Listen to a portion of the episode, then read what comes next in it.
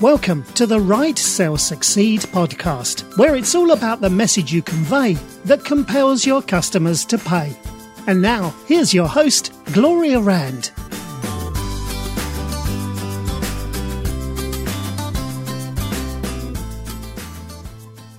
Welcome to Write Sell Succeed. I am Gloria Rand, your host of the podcast, and I'm so delighted that you are here today to join me. And today we are, I thought I'd share with you uh, a little bit of an article, um, some information from an article I read, and this is directed to all of you who have a local business and how to be able to use online marketing to drive traffic to your local business. Now, there are, um, uh, Kenny Kline uh, wrote an article in the Huffington Post about this, and he, he gave actually five online marketing must do's. So I thought I would share that with you today because I think it's a, uh, he's got spot on stuff, and this, this is things that I absolutely talk about when I am dealing with uh, when I'm out networking and or giving presentations to local businesses. And this is absolutely the advice uh, that I would preach as well. So I thought I'd share it with you today. Um, so for well, one thing I would just as a little introduction is I know that one of the things that uh, sometimes uh, small business owners kind of maybe don't really think about is how how they can bring in customers consistently. So, you know, they have you know, until they're figuring out what to do. But but the internet really does open up a lot of directions. So so here are the here are the, the things to do. Number one, and this is absolutely crucial um, today, is you've got to have a mobile responsive website, and that means it's one that is going to look good whether you're looking at it on a desktop or whether you're looking at it on a smartphone or a tablet. And this is so important right now for local business. And, and actually, he doesn't really say this that much in this article, but I'm going to tell you why this is so crucial is because of the fact that most people when they are looking for a local business specifically, whether it's a restaurant, whether it's a, uh, you know some sort of retail store, you know, say you need a, a windshield wiper blades for your car, or you are looking for a, a chiropractor or something like that.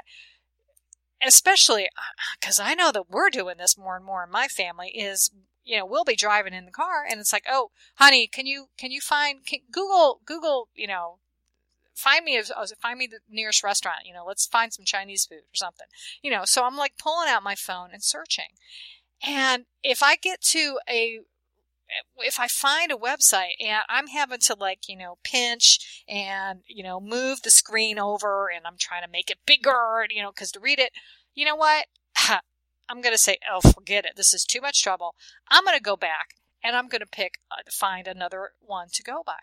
Now, also, but I will tell you though, more often than not, now what is happening though is because this was as of uh, April, uh, I believe this year, 2015, is that Google actually changed their algorithms a little bit now to make sure that businesses that do have optimized websites are actually going to show up on the mobile device first. So I won't be having that problem because uh, when I, as soon as I do my search, I'm going to click on that first listing. It is going to look great on my phone. But here's the thing: if your website doesn't, huh, guess guess who I'm not coming to? I'm not going to be visiting your place of business. So this is why it's so important for you to do this. So if you you can, you know, either do it for yourself or hire someone to implement the template for you on WordPress, it it can be uh, done for as little as 100 bucks. Don't have to spend a ton of money on this. So make sure, make sure.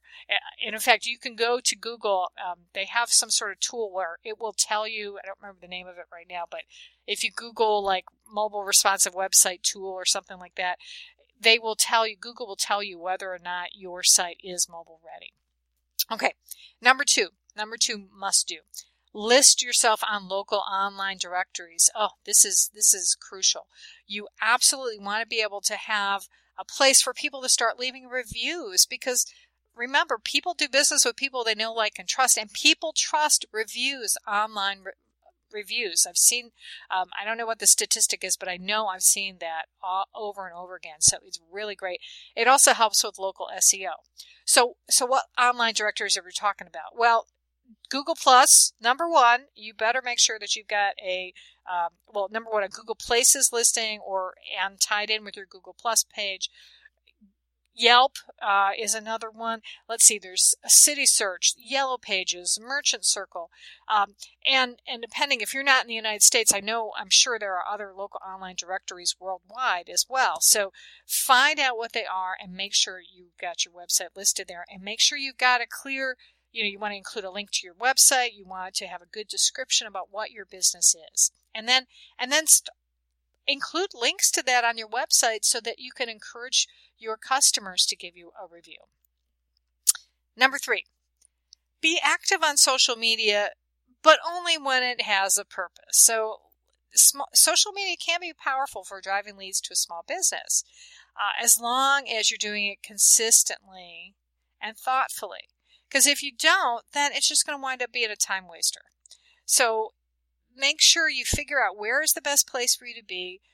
Most local businesses are probably going to do well on Facebook. Some will do well on Twitter also, especially like like restaurants and or hairdressers, you know, because you can announce, say you got a slow day, you can like tweet out and say, hey, I've got an appointment available right now at uh, you know three o'clock. I just had a cancellation three o'clock. If you want to, uh, you know, come in and get a haircut, tweet me. You know, so those are ways that you can use social media.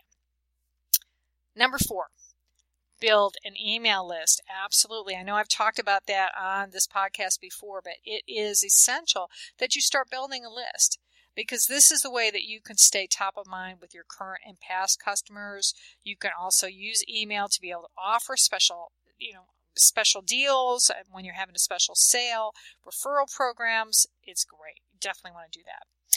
And number five, consider paid advertising.